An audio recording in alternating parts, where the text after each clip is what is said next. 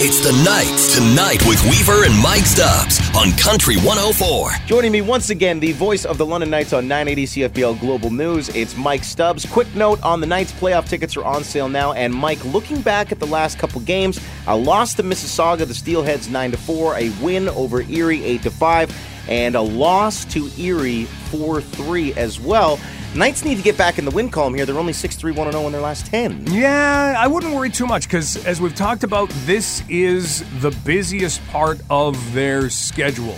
And so tonight and tomorrow will complete nine games in 15 days. Okay, that's fair. And yeah. that comes flying at you. So, you know, it, it takes wear and tear. It certainly is difficult to do that extra preparation, and there's been a lot of travel. So, yeah, they sound like excuses, but every team goes through it, and you can find a 6 3 and 1 run for any good team in the OHL this year. So don't worry about that. But you know what? Yeah, they do want to go out and they do want to grab a win in Peterborough tonight, and they do want to beat Hamilton, and they do want to beat North Bay the rest of the weekend. Yeah, it's going to be a big weekend for the Knights. Let's look at the one tonight. They're up in Peterborough against the Petes. Now, the Petes down at the bottom there of the Eastern Conference standings and only 2 7 0 1 in their last 10.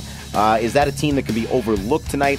or is that a danger to the Knights? Well, Peterborough's still good, and it's very interesting to see what's happened with the Petes. They were 18 and 14 and made a significant trade with the Guelph Storm. They picked up Ryan Merkley, who was a draft pick of the San Jose Sharks. He's a first round pick, he's an excellent defenseman, but instead of that really pushing them forward, They've gone 7 13 2 and 1 since. Yeah. So that's 6 games under 500. That's not what they expected. So they're starting to run out of time to get everything put together because the Barrie Colts are kind of rising up and have a shot at maybe catching Peterborough for the final playoff spot. So the Petes, they'll be playing some desperate hockey tonight, and that's what the Knights have to be ready for. Looking forward to it. We'll talk to you again tomorrow for the weekend games. Peterborough tonight. Mike will be calling the game for 980 CFPL. Thanks for being here, buddy. Thank you.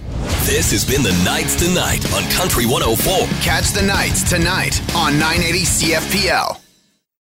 For most of us, crime is something we see on the news. We never think it could happen to us until it does. Loved ones are gone, and for the survivors, the scars will never heal. I'm Nancy Hixt, a senior crime reporter for Global News. And on this season of Crime Beat, I'll take you inside some of the most serious crime stories I've covered. Season 6 of Crime Beat is available now on Spotify, Apple Podcasts, Amazon Music, and all podcast platforms.